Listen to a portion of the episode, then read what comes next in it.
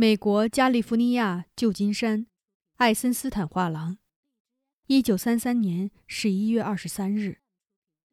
德国慕尼黑，德国民族银行与贸易公司，亨利·马丁·舒尔收。马丁，我在绝望中向你求救，我不能再等上一个月了，只能在军事封锁中向你传递消息。你也许希望我做点改变，而我所能做的。就是在一封银行信函中寄上我的求助信。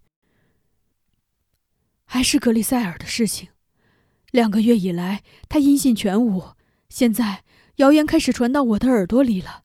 有关他的故事在德国的犹太人中口口相传，这些传闻如此恐怖，我宁可变成聋子充耳不闻。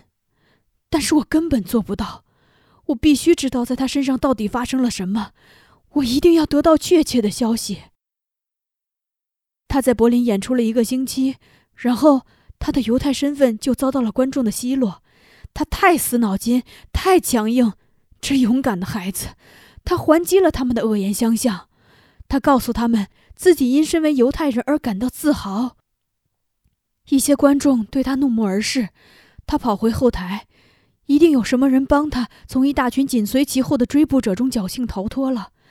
他在一个犹太家庭的地窖中躲了几天。然后他乔装改扮向德国南部前行，希望能够步行回到维也纳。他不敢坐火车，他告诉别人说，如果能到慕尼黑找到他的朋友，就可以脱险。这也是我所希望的。他已经到了你那里，因为他自己是无法回到维也纳的。给我回信吧，马丁。如果他没能去你那儿，就悄悄的尽你所能的调查一下他的情况。我无法平静下来，冬天快要来了，一想到那勇敢的小东西正在一个充满敌意的国家里长途跋涉，我就无时无刻不心惊胆战。上帝保佑，你能告诉我一个好消息，Max。